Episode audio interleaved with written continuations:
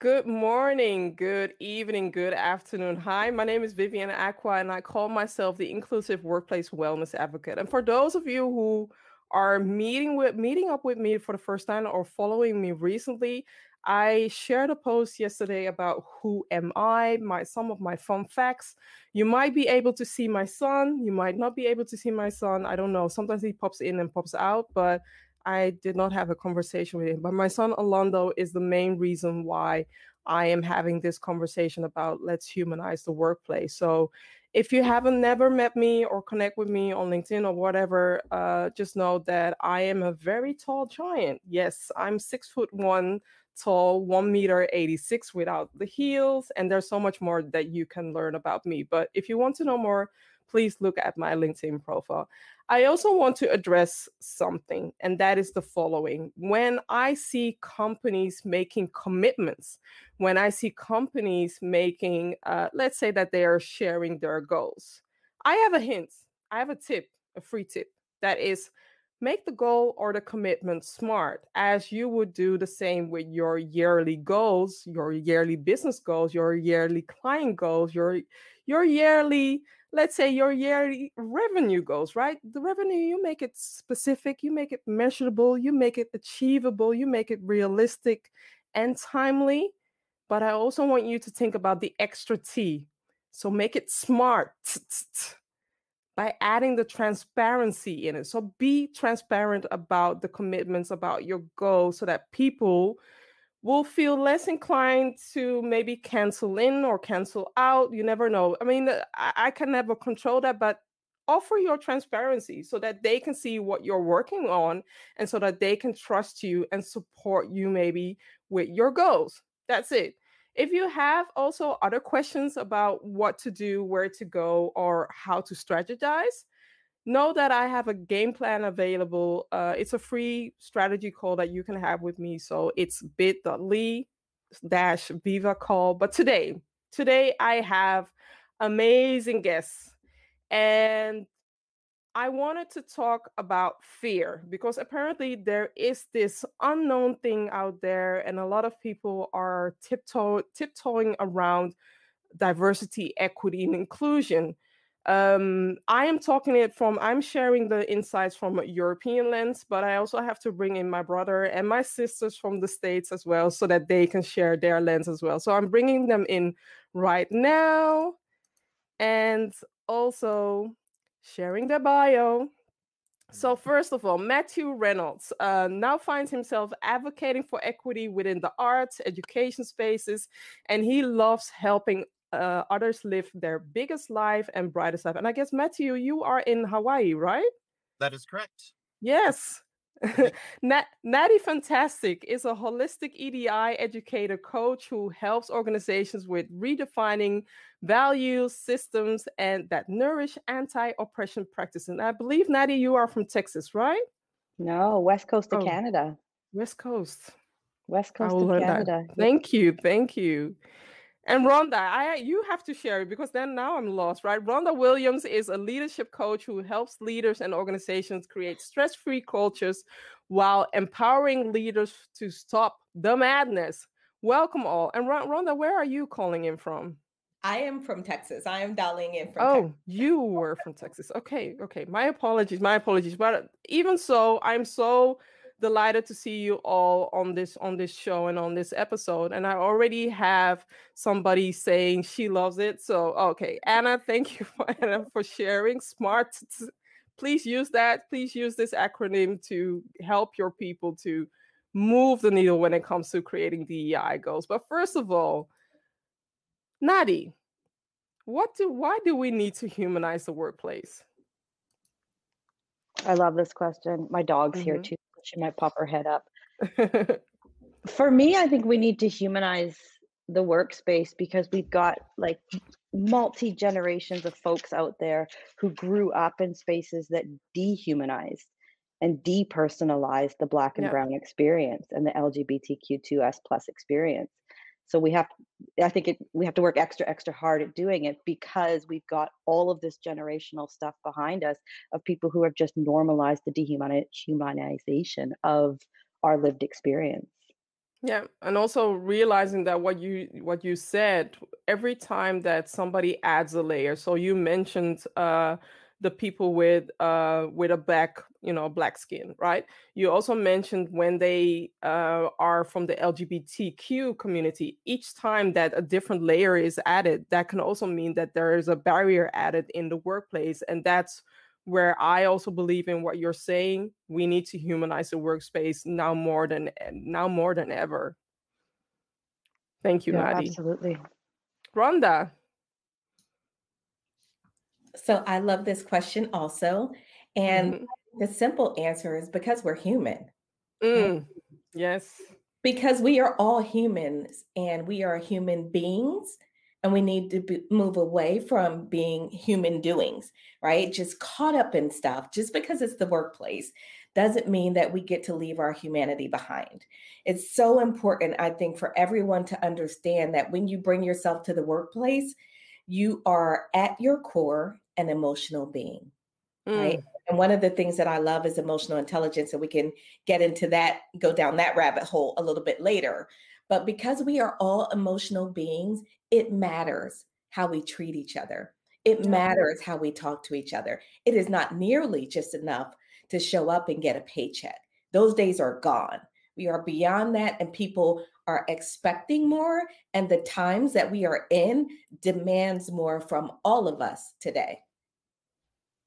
I have no words to say because I'm just soaking your words in. And the fact that you mentioned something that is very important to realize that um, for the organizations, for the managers out there, know that there is, you know, a new generation standing up that is demanding diversity, equity, and inclusion, and they are inspiring the next generation or the generation before them to really advocate for that, to really make sure that the company that you work for has all these ingredients in place to create that whole self in the bringing your whole self to the workplace and not feeling ashamed about where you're from who you are and what you have to get to share in the company so i love that thank you rhonda matthew Yes. Um, thank you for for this space and for this question. Uh, it's a really important question.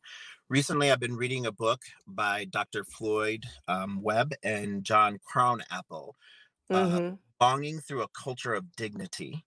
And so, this idea that, you know, and they come at, at it from a place of education and how we've put achievement um, before belonging for our yeah and so when I've been reading this book and going through a workshop with John Krownapple, I've been looking around and knowing that this um, conversation was coming up and really looking at the fact that with colonialism, with slavery, with chattel slavery, all of these things have slowly taken humanity out of how we used to take care of each other mm-hmm. in a community or tribal setting. And now we have these these places that oh i'm going to go work here and i'm going to work there but we're not really helping the community grow. We are putting and amassing wealth into certain people's pockets is what we're doing. Exactly where it's really truly dehumanizing it.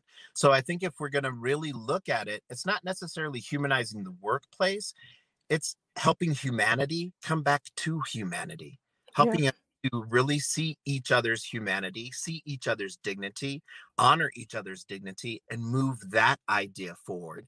And then I think we'll really see the way in which these structures of workplaces, et cetera, et cetera, start to shift and how they really start to feed and give back to humanity instead of just extrapolating from you know our souls that time you know you hear people time and time again saying this job is sucking the energy out of my soul and it's like well where would that statement come from unless mm-hmm.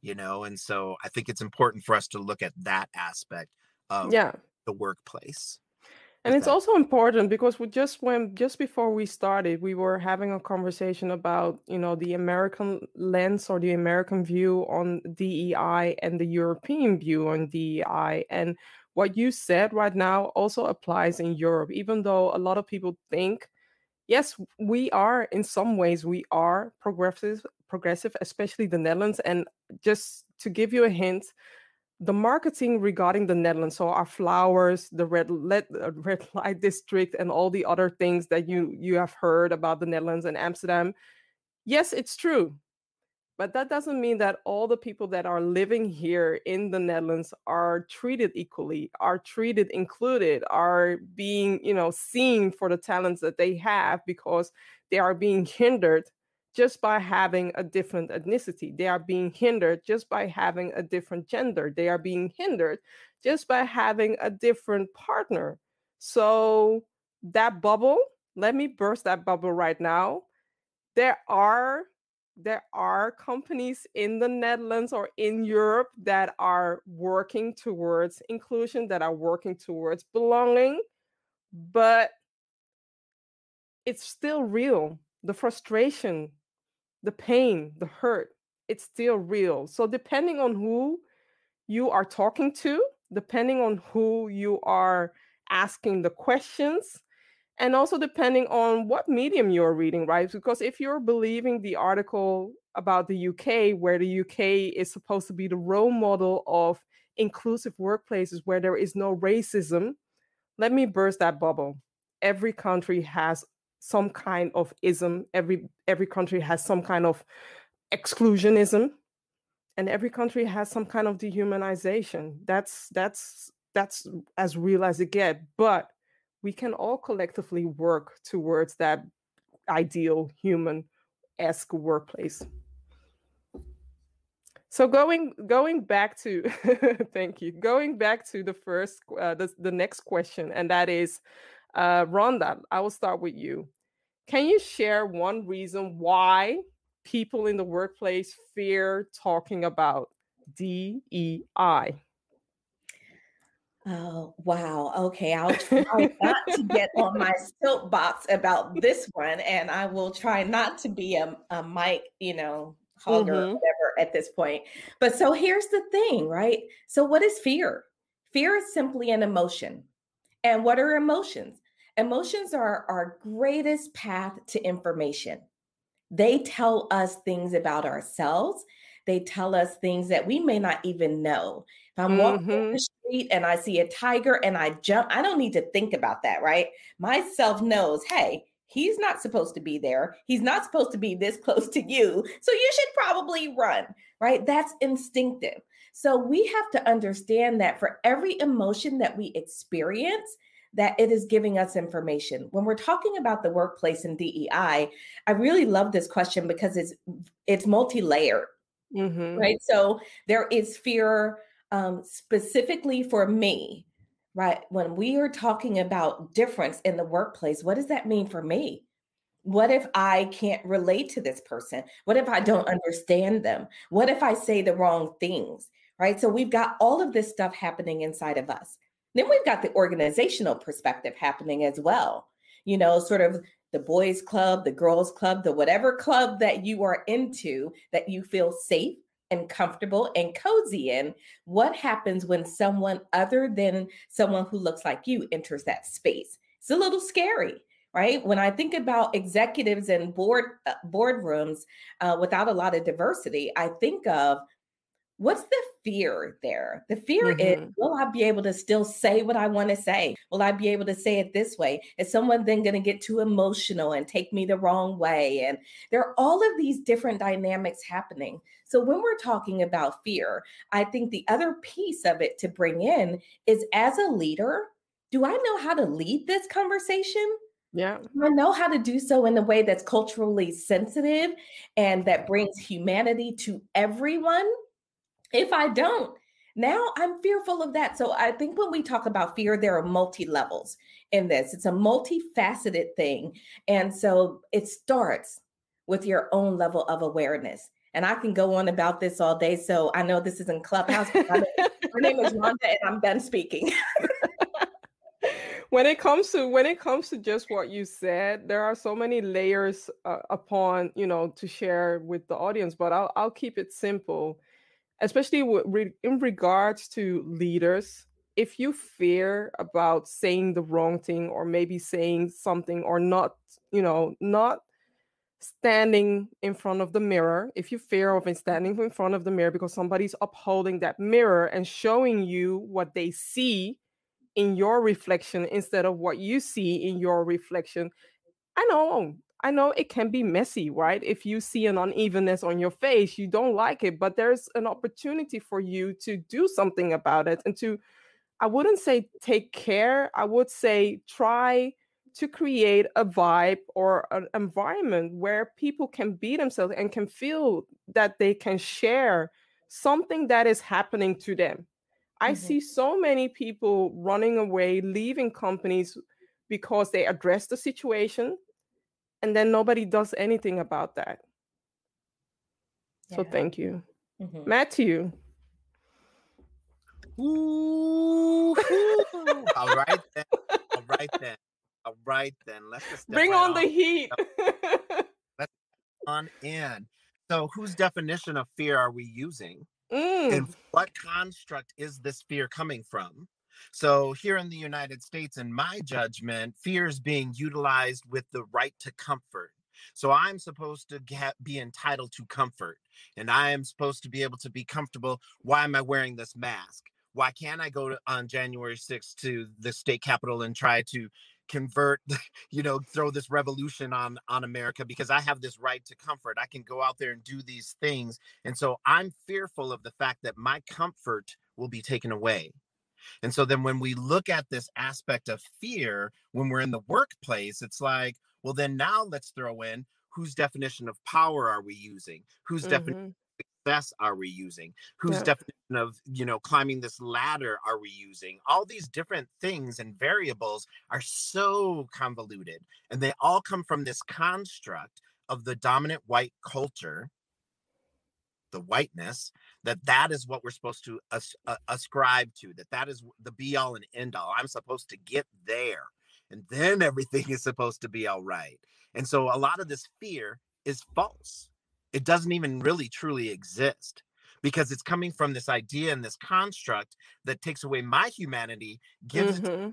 Bodied person, tells me that they're more powerful. So I've got to hustle even harder to achieve the things that they have. And we have to understand how we've internalized that. Yeah. How ingested that indoctrination and how it comes back out of us again and allows these things to happen. Now, the fear of a white body person is that that power will be taken away that the mm-hmm. bad that they don't even some don't even understand is even there is going to be taken away and then we throw a little paulo freire in there pedagogy of the oppressed and the ideas of oh i have done some atrocities or i've sat back and watched some atrocities happen to black and brown bodies. What if they get some power and then do the same thing back to me? And now i'm really afraid. Now i really can't give them power because what if they act just like me? And then that fear is like fed on so many various levels. And once again it goes back to this this idea of what we've ingested what we've been mm-hmm. indoctrinated mm-hmm. into and it's sitting dormant it goes beyond implicit bias this is internalized racial oppressions from a black and brown body or from a white body perspective or crossing over because we we were underneath this umbrella of whiteness and that everything is supposed to be that that black and brown bodies ingest some of those ideas of superiority and not just superiority and then it gets all kinds of messy inside there. So this fear when you talk about it having levels and different like um faces to it it's multifaceted. And yeah. it's like how do we start to pick that apart and get it the, seems it the, seems like fear has its own intersectionality in this whole in, in all these layers right? That's that's basically what you're sharing right now. And when it comes to the fear who defines it who is addressing it and also there will be a day that's that's something that i really want to highlight there will be a day in the time in the Netherlands, it will be 2050, so 2050, that the demographic will shift from being the predominantly white, you know, white folks or white people here in the Netherlands, it will shift. It will shift it then. And in the States, I think it's sooner than that, right? It's sooner than that where you are dealing where you have more different ethnicities than the majority that is in there now. And that's something that you really should be thinking about, especially when you want your company to be sustainable, not only exist for the upcoming five years, but exist beyond, you know, the 50 years that you want to come. You're losing clients if you don't do it now. Thank you, Matthew. Thank you. That was that was a that was a tough dish that you serve. A tough dish. Yes. Natty. Matthew serving up abolition. I love it. I love it. That's liberation, baby. That's what we're talking about. It's like, ooh, what happens when we all join forces? You know, Mm, super, super important part. I think when it comes to fear, like if we were to get right underneath of it and that human base of it, you know, it's that fear, humans white-bodied humans especially those experience who grew up within white whiteness and the characteristics of they hate to feel uncomfortable like mhm. matthew said it leans into that We right to do comfort too. We we hate everybody hates to feel uncomfortable. It's, it's it's a terrible feeling. Yeah. and when we feel uncomfortable what do humans want to do when they feel uncomfortable? They want to jet. They want to Yeah. go. They don't want to join the conversation anymore. And if they sit in the conversation a little bit more i talk about this in my work then what can happen is we start to trigger like you said the intersectionality of fear the blame the shame the guilt then we start to go into like deep eq stuff that if people don't have that emotional intelligence to tolerate associate process these things in Mhm. themselves then they're in like an actual panic state so Yeah. here they are in a workplace environment and a normal conversation comes up to discuss DEI. And if someone doesn't have the competency to discuss it, then they just then they're triggering fear, blame, shame, and guilt. And Yeah. they're in this place where they can't, there's no, there is no productivity that can happen in that space. And I love that you brought up like looking in the mirror and looking in the mirror and being like, ee, this is uncomfortable and I don't really like what I see it that's the like that's your checklist that says you've got work to do Yeah. you know you've got what what are- what are the holes in your competency? What are the pockets? What is short that you need to fill? You know is it that your team doesn't fully understand oppression? Is it that your team doesn't really understand pronouns? Is it like what part of it is uncomfortable? You need to lean back and educate yourself and your Definitely. people to fill that void so that the next time it comes up there isn't this fear of discussing it. There is a competency and ability to sort of step to the gates and be like all right let's talk about this you know with when you were talking when you were talking I, i'm weird so please bear with me i'm a nerd i i shared that already but i went into my zone of x-men. There is one of these characters that when they touch somebody they can sense they can see i think it's xavier right? He can see the past and how somebody lived in i wish that you know sometimes when we have conversations regarding the hurt and the pain and how you know you're you're excluding other people and how you make other people feel i wish that there was an opportunity for other people to sense just a tweak hmm. of what people are feeling what they are facing because then you would realize that it might be your son or it might be your granddaughter or it might be your your partner who is dealing with these challenges and how would you feel how would you feel if they were excluded from this whole from this whole thing that you're creating right how would you feel Yeah, it's a you know it's a really important point, and both uh, Matthew and Nadi touched on the discomfort. hmm yeah So think about how we breed that. We we hmm raise people to not be uncomfortable ever, right? If your child falls down, what do you do? You try to fix it. Oh my goodness, are you okay? You know, you're trying to make the hurt go away. So from the time that we are very young, we teach each other not to be uncomfortable. yeah realizing that all the growth and magic for us as adults happens outside of the comfort zone. yeah But yet, this entire time, we are saying, don't be uncomfortable. So, we are raising folks often without a key competency, hmm and that is the ability to navigate and manage through your discomfort. Right. That's such an important point that that you both raised. And, you know, and then how do we close that gap gap and how do we get from there from here to there? Why is that different in ple- people of color versus in white America? Well, it's different mm. because inherently, in terms of who we are, we are uncomfortable always, right? So that's a skill set that we just live with. We don't even need to talk about it. We just know it is what it is, right? you And just so look at the person and you know you right i was just know. having a conversation with a client and they were telling me and i was saying to them i see your face your Mhm. face does not match with what you're saying so cut the bullshit and tell me the real thing that's it and then they started to share. Yeah, true. Exactly. Yeah. Real, yeah, real true. talk. Yeah, exactly. So So, I- going on to yeah, really quickly. yeah, you do. Yeah. The fourth chapter in my book is called Fail. 1st Mhm. attempt learning. And so the Mhm. idea is I, we teach our not only do we teach them not to be comfortable in our education system, we also tell them not to look at the path, just to look at the prize. Keep your eye on the prize, right? Mm-hmm. Mm-hmm. Scores are this make sure that the you're passing these things that you've achieved these standards et cetera et cetera and once you've achieved those things then you can belong to our school culture Hmm. and teaching the students to like i'm sorry if i'm getting really loud we're not students to like look at what is happening along the way mm-hmm.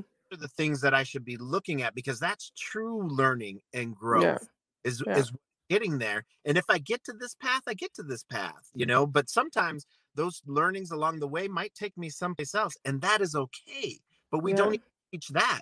We say you have to keep these blinders on and achieve that test score or whatever that is but there's all this rich nourishment of failing and that first attempt in learning and all the things that i can learn from that to actually get me to what i'm trying to achieve and with that i'm complete. Thank you. No, you're not, because I'm going to ask you a question. what can leaders do to remove the DEI related fear? So, one thing each, one thing, what can they do to remove the fears within their teams? model for their teams Do it. Mhm. themselves Yeah. Yeah. What do they need to do? Model? You How do mo- you model? Because when when I think about modeling, I think about the runway. So maybe, you know, maybe be a little bit specific. What can they model instead of thinking about New York Fashion Week? you right on right on right on at the beginning of the meeting you know what i have i have spoken with this uh, facilitator who we're bringing in or Mhm. done this work and i've looked at these things and share their truth and share their Yeah. s- and this scared me at first. I had a lot of fear around this this was coming up for me i saw some of these things etc etc and definitely trim it in so that it goes specifically with your workplace whatever that might be kind of thing you can share whatever you want to but if you truly have built inclusivity and you have a sense of belonging there you're going to share who you are because you Yeah. get to bring all aspects of who you are to this workplace. So, as a leader, then I get to share with you how this process brought these things up within me. And of course, you don't all have to share what I'm sharing right now, but because I stand or sit in this role, kind of thing, then now I'm modeling for you what I would like for you to at least be able to feel inside. You may Yeah. not share it with everybody else in the circle, and it's important to be sitting in a circle so that you can see each other's face and each other's reactions and each other's emotions and not in this hierarchical sphere right um but if i'm modeling that for everybody else then i have an opportunity now to just here's me being really super uncomfortable right now and standing in it and recognizing that this is what I want for everybody else and to not hold other people back from doing that. Not Mm. say I'm the only one who can do this because now I'm the leader and I'm in this position and I'm supposed to be above you at all times. True leader sits in a circle with their peeps. And it's like, yeah, maybe they sign certain documents or do certain things, but they're giving that power. They're le- making sure that everybody else, when I was in the classroom, I used to say to my students, I want you to go further than I ever did. I want you to expand out and be your biggest and fullest and brightest. And that's what I think you can do. And that's what you can model for your your employees. With that I love that. Thank you. Nadi. Yeah, I concur with that in that modeling sense of things. But when we're looking at, you know, dismantling the fear of DEI in the workplace, it's a multi-part system, as we've discussed. But it's got to be fear in self first. Like Mm. it, it all starts with self-work. You know, every it's like so as the leader, where are they at in their self-work?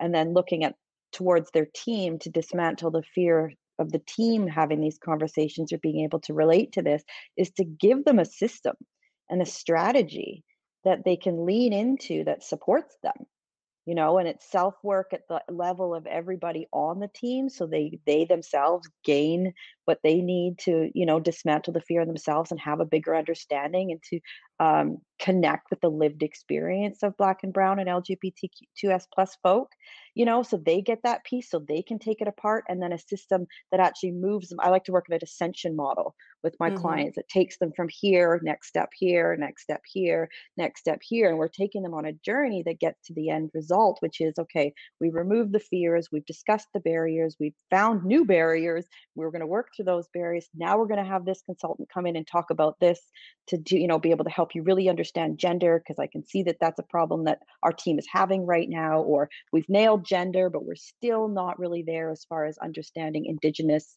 um, relations kind of thing so let's discuss that and it's just giving people a system that they yeah. can lean into and support them to dismantle these fears and not expecting it to happen like that I and knowing that, that it, it, it, ain't going to happen in a workshop it's not going to yeah. happen in a series of workshops it's going to happen with a full team training and a series of workshops and big old meetings and more meetings and, and, a, and a program that, that, that people I, can I, into. I, I always talk about when you visit the gym. I mean, I don't lose X amount of pounds by just going to, to visit one time at the gym. I don't grow my muscles just by visiting the gym. You need to train, you need to educate people. And also something that you you shared uh, in your conversation, uh, Nadi, um, a lot of leaders seem to think that they have to do the work on their own. That's not so. You can always hire one of these amazing people, myself included, and be that safe mirror, be that safe lens.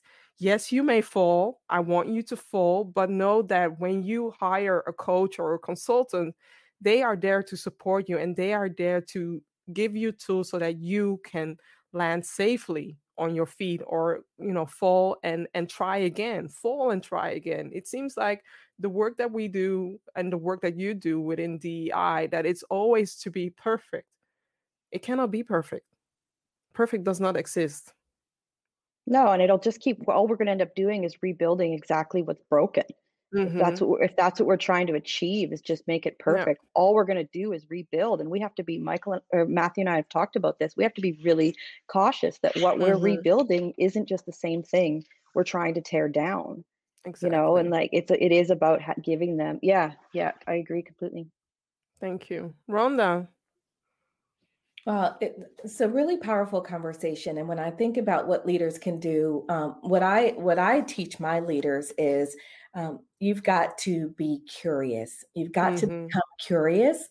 You have to open yourself up to asking hard hard questions, right? Not moving away from assuming that you know the answer and maybe mm-hmm. you do and maybe you don't but you have to give folks an opportunity to speak their truth because that's the only way that you're ever really going to know. So you've got to ask the questions, you've got to get curious. And the questions that you're asking as a leader in terms of moving the DEI conversation forward is not just about the space, but it's also about you as a leader. Mm. It's also about asking, how am I showing up for you? What do you yeah. see? How, how am I engaging? How am I interacting? So it's asking the questions, the really tough, complex questions, and then creating the space with psychological safety to allow mm. people to answer the questions. You know, in court cases, they say, don't ask questions you don't know the answers to. It's exactly the opposite in the workspace in the DEI conversation. You want to ask those questions, but then I need you to tune up your EQ.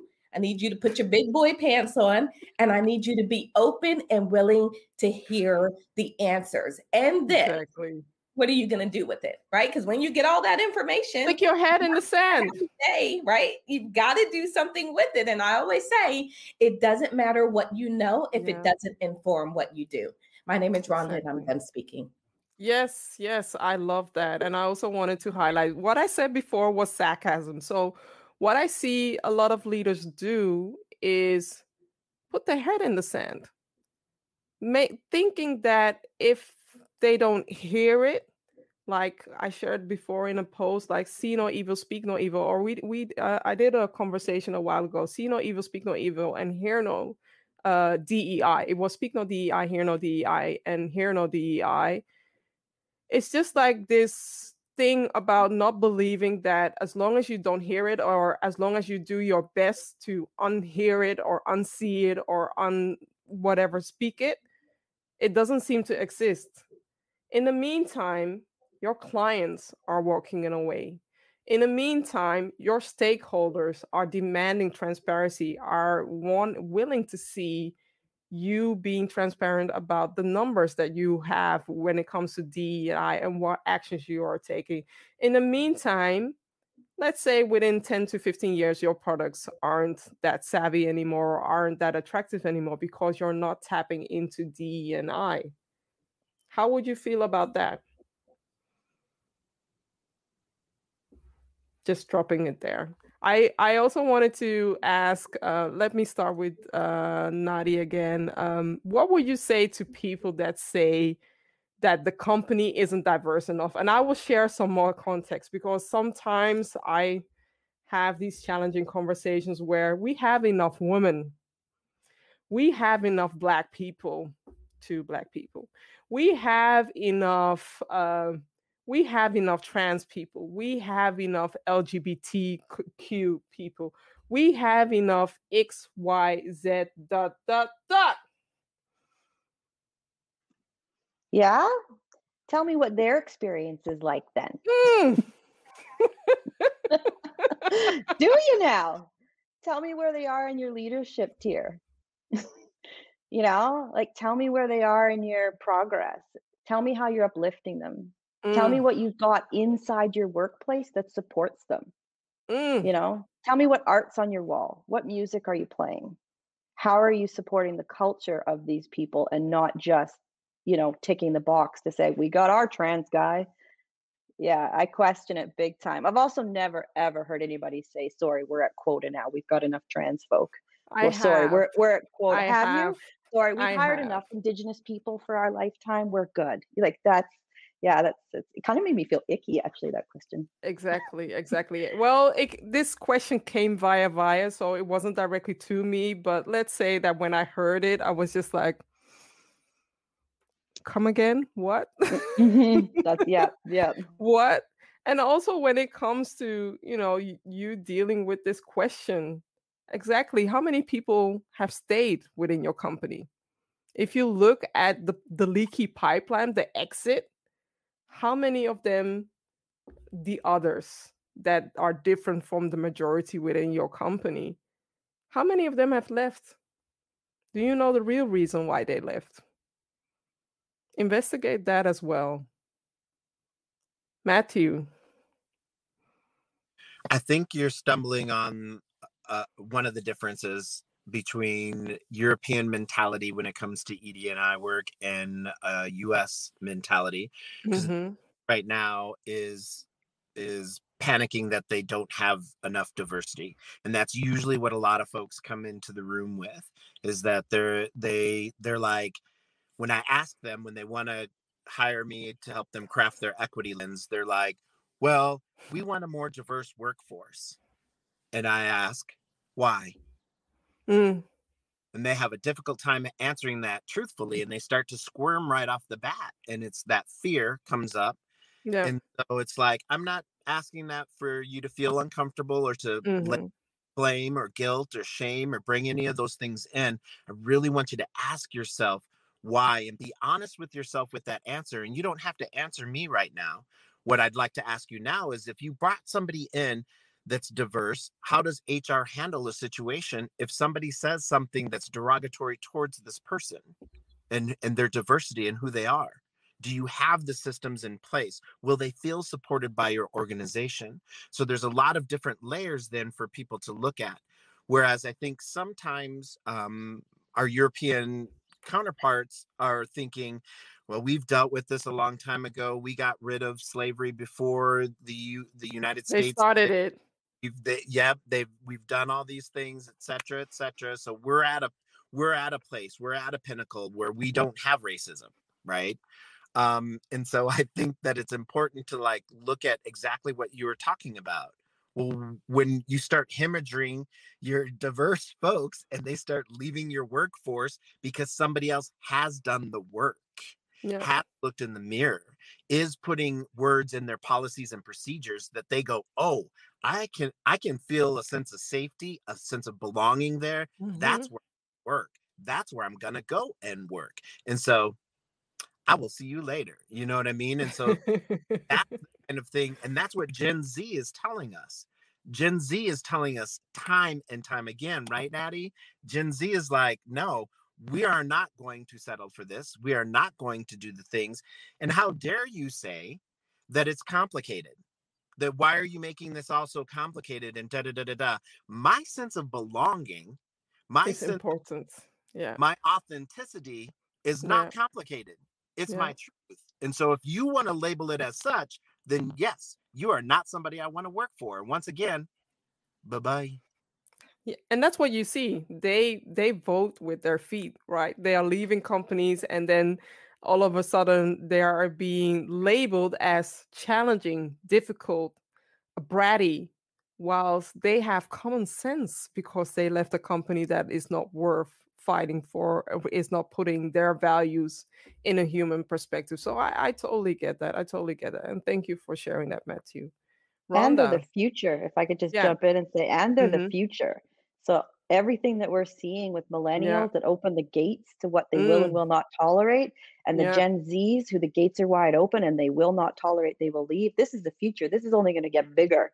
Yeah. So you know that that problem for some or in, industries and organizations where they you know they're not inclusive so folks don't stay that problem has to be fixed because it's going to yeah. become normal it's it's normalizing i do have to plug in i don't know if if you have netflix please watch coded bias and if you haven't seen it please watch it and if you haven't if you don't have netflix find a friend who has netflix and watch it together because that is very scary how fear and ai come together and how it works against the others, how people are being excluded with that. So please watch Coded Bias on Netflix because it's a very interesting perspective and also scary perspective of how people of color, for instance, are being excluded and being not seen. And read Rhonda. the book Al yeah, read the book yeah. Algorithms of Oppression. Mm, In- yeah. incredible book. I think it's based. I think it's probably part of the same yeah. network, but yeah, in- powerful book. Yeah. Yeah, really. Um, you know, when I think about do we have enough, I tend to want to back up because my focus is always on intention versus accidents. Mm-hmm. So did these folks just land in your organization? Like, were they beamed down? Like, forgive me, I'm a Star Trek fan. Okay, I do a lot of beaming, moving around. So, you know, did they just beam in? Is this an accident, or even Star Trek is diverse? no. very, very right. Or was it an intentional cultivation? Mm. Are you mm. cultivating yeah. your environment and preparing it, just like you would tend your soil, getting ready for the garden? Um, I had a gentleman um, reach out to me. We were doing a clubhouse uh, conversation about DEI, and this gentleman reached out and said, Hey, I have a tech company, and um, I heard you on Clubhouse, and I'm ashamed to say we're not very diverse. Mm-hmm. And I would mm-hmm. like to be more diverse. I would like to be mindful of that as we go forward. And so my first question for him was to Matthew's point was why? Mm. Why? Yeah. Why do you want to do that? But then it was, you know, where are you looking for your folks and what's in place once they get there? I said to him, I will not refer someone to you if you don't have the environment to support them. And so, what does that look like? What conversations are you having with your team? So you've got to be sure. And and then it is you might have folks uh, diversity at the staff level. What's your your mid management level? Because honestly that's where a lot begin to sort of go through that leaky pipeline the mid management mm-hmm. level. When you get to the executive and the senior level oh my goodness we don't have enough time to talk about the lack of diversity at that level. I mean you in the states have. I know that the percentage is very low when it comes to people of color in uh, in the board seats but versus versus europe where we don't have any yeah, it's but you know what? Uh, so there are degrees mm-hmm. right? So mm-hmm. we know at the C suite level, we know that there are pro- approximately 20% women at the C suite level. When you go to women of color, it goes down to like 4%. So when we're talking diversity, it's all the way up through the organization. And then mm-hmm. let's talk about board level diversity yeah. that's a whole different challenge. So you go to divorce level so it's it's um, up and down but it's also at your supply chain and your suppliers and like you've got to be bringing it in all around. You cannot say you have checked one box and you have made significant progress. You have started a conversation maybe but there is so much more work to do uh, beyond that when you're looking at the diversity in your organization and the yeah. culture and belonging is absolutely critical because if you don't create that space it doesn't matter who you bring in they're only going to go out the other side exactly and i love the fact that you mentioned that you know you have to also look at the dive challenge your stakeholders challenge the partners that you're working with and i think it was coca-cola who made an announcement saying that we are only going to work with law firms that have a certain percentage of diversity that showcases diversity. If they don't, then they are able to deduct 40% of their invoice, of the lawyer's invoice, because they can, you know, invest it in somewhere else. I think that's the way to go to challenge other stakeholders, to challenge partners, to challenge clients, to challenge suppliers that you don't want to work your your company has let's say that that you are doing your best to create a, an environment of belonging. How would you feel if you work with a partner or with a supplier that is messing things up that is ending up in the news or you hear a lot of things on social media where it's making you not you know you don't want to associate yourself with a company that is dealing with a lot of mess? Think about that and look at what coca-cola did regarding that in a way it's also a way for you to you know to to uh negotiate discount right? If they don't have diversity negotiate a discount. Maybe that way they will feel some kind of urge to really include inclusion in on their menu. Yeah what did you say, Rhonda? I saw you your lips moving, but I yeah, I, I, was talking to myself and might be the oh. whole. Maybe I beamed myself somewhere. I don't know, but no, I was just saying that I love that. I think it's really important for us yeah. to use our leverage, and even exactly. more than our voice. When yeah. we're talking about the corporate environment and organization, we know that money speaks, money talks. Mm. And yeah. that is what they listen to and care about. So if you could figure out how to leverage that and have a financial hit uh, mm-hmm. for organizations that are not stepping up in the diversity realm, you will get their attention quickly. Exactly, exactly. I had such an amazing time, and we are at the end of our last question that I want to share, and I want to start with Matthew. So, let's say it's April, it's almost May. I feel like the year can we can skip 2021 and go towards 2022, but I really want to know your answer to this question. And that is what is your wish for 2025 when it comes to humanizing the workplace and removing the fear around DEI? So at Matthew Reynolds Consulting and crafting your own equity lens, mm-hmm. the, the, the, thing behind the equity lens is that we are not doing this work for ourselves. Mm. We are listening to our Indigenous brothers and sisters, and we're looking seven generations from now. What are we leaving seven generations from now? What tools are we leaving yeah. so that those generations from now aren't picking up really heavy tools and utilizing them. I'm my biggest wish is that they're looking at these tools and, and looking at the history of it while it's in some museum somewhere with some big huge holograph and all that kind of stuff with it. Um, but in 2035, I would see that we're we're on our way there. This work yeah. is just starting, as Natty was saying, and and I my generation probably isn't going to see the massive um, benefits of doing this work but that's my goal is i want people humanity to grow i want to shift the consciousness of humanity so that we get back to the humanization of us that we yeah. are human beings and that we're not this whole cog in somebody else's idea and business plan to generate that they amass wealth and other people don't. I think we should be in my judgment, humanity, we should already have those teleportation devices. We should be, you know, levitating and moving from point A to point B two feet off of the ground, you know, through our, our, our minds and through our meditation. But white bodied supremacy culture kind of limits it and has us stuck on this catch 22. And we mm. keep recycling the same thing over and over again, yeah. growing. And when I say growing, it's expanding. The universe is expanding out. There is no top down, left, right. And so we've used the binary too much to leverage and keep us apart from each other. A binary, once again, is a construct good, bad, right, wrong, black, white, male, female. And so that construct keeps being used time and time again to divide and conquer us. What if we went outside that binary? It's a cute place to start, it's something to look at. But what if we put that third point, that new idea that is somewhere way outside of it, then what do we have? Mm-hmm. So from 2035, I want to see a lot more of, of these new ideas happening. And instead of going back to a dominant white culture's fix and the idea of fixing these things, that we're actually coming up with new ways to fix these things as we look through our new equity lens. And that's what I'd like to see. I'd like to see a lot more new ideas being nurtured, fanned, and grown with that. Thank you.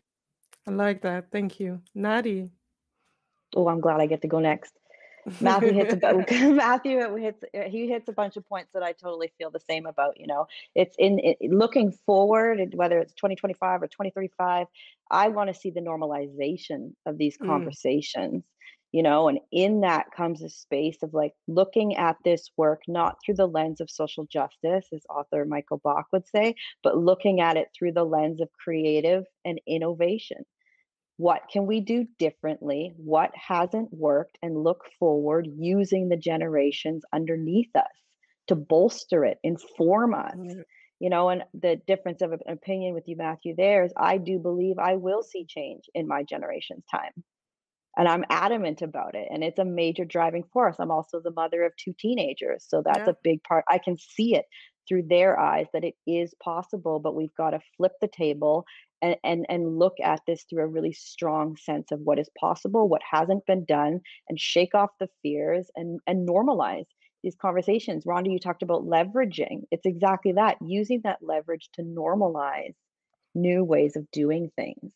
I think is powerful. In my agency, Accountable Roots, that's the main focus of it is to see the accountability become normal, to develop systems within organizations and leaders and teams and the whole package working with businesses that normalize these conversations for them, hold them accountable, and just make people come in. It just becomes um, we're no longer questioning. We've we've taken yeah. out the binary: of are you and aren't you? And it's just a matter of yes. Okay, so how are you doing it? you know it becomes no, it becomes normal in the sense of like you haven't done your anti-oppression training with your teams what the uh, is it planned for next month or like when what are we looking at here kind of thing it becomes an absolute standard instead of a, a, a friction point. Thank you. Rhonda? Yeah you know i think what i really want to see is a commitment. I want to see organizations truly commit and go beyond, um, I like to say, beyond talk, right? Talk is one thing, but you've got to commit to action. Mm-hmm. Everything in organizations, what do we do when something's not working well? We know how to do this, right? Like the sign behind me, we've got this. We know how to make change in organizations. We do it all the time. What did we do when COVID hit? What do we do when any cri- eh, when an organization faces any crisis? It's a quality opportunity. You measure it, you monitor it, you develop a plan for it. You're very strategic and intentional with how you approach it. This should be no different. Exactly. Every time we need to have these conversations and we need to bring them forward and say, we need to say to the leaders, are you really committed to this? Right? Because it, uh, you can waste your money on a two hour workshop if you like. Sure, somebody will be happy to take that money from you, but that's not. Yeah, but that's a one night stand. We don't like the one night stands, right? We, we don't, don't, like, like one night stands. We absolutely don't. but you know what? They leave you feeling kind of icky. Okay, moving on. So. you know, but we have to truly commit and commit mm-hmm. with dollars with yeah. actions, right? Yeah. And and with infrastructure to support it. Great. Having the one uh, DI person in your organization that's supposed to do the heavy lifting for 5,000 people, give me a break. Really, we need a team, and that team needs to report directly to the CEO and the governing board. We need accountability at the highest levels. We need to have less talk and more action. I want to see true and funding and funding yes. to funding. do what they need to do. Yes, Absolutely. and funding. It yeah. has been a joy and a pleasure of having this conversation. Please don't leave the episode yet, or please don't leave the show yet. I'm I'm uh, announcing. I forgot to say that in the beginning. I'm so hyped, but um, I just want to say that for those who are just watching, or for those who just are um, are waiting for the replay, you can always watch the episode of Let's Humanize the Workplace or listen to it on a podcast in a few days as well. But I just want to say to my guests of today, wow, my ears, my mind, wow. It was just like, you know, the way that Beyonce says, bringing having hot sauce in my bag swag.